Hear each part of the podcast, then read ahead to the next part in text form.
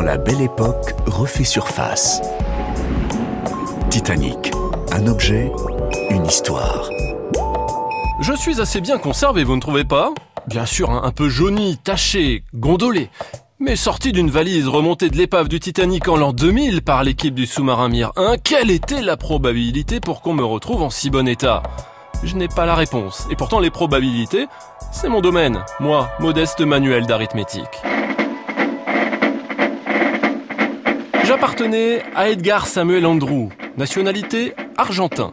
À 17 ans, ce jeune homme voyageait seul en deuxième classe, de retour d'Angleterre où il venait de passer une année dans une école de Bournemouth. Edgar n'aurait jamais dû se trouver à bord du Titanic. C'est le 17 avril qu'il devait embarquer sur l'Océanique, un autre navire de la White Star Line. Seulement, la grève du charbon en a décidé autrement. Durant près de 40 jours, les mineurs britanniques cessent le travail. Ils réclament un salaire minimum.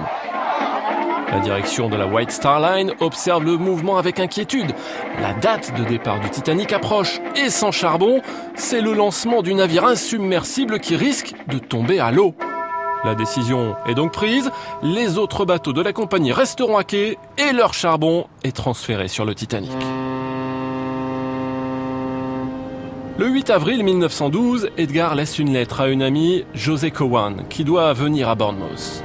Regrettant de ne pas pouvoir la croiser, il écrit Dans trois jours, j'embarque pour New York. Je monte à bord du plus grand navire à vapeur au monde, mais je n'en suis pas vraiment fier. En ce moment, j'aimerais juste que le Titanic soit au fond de l'océan.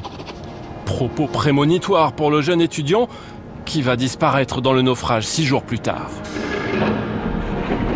Ce n'est que le 20 avril, en arrivant en Angleterre, que José Cowan et sa mère découvrent le courrier laissé par Edgar Samuel Andrew et prennent conscience de sa mort tragique dans le naufrage, désormais connu de tous.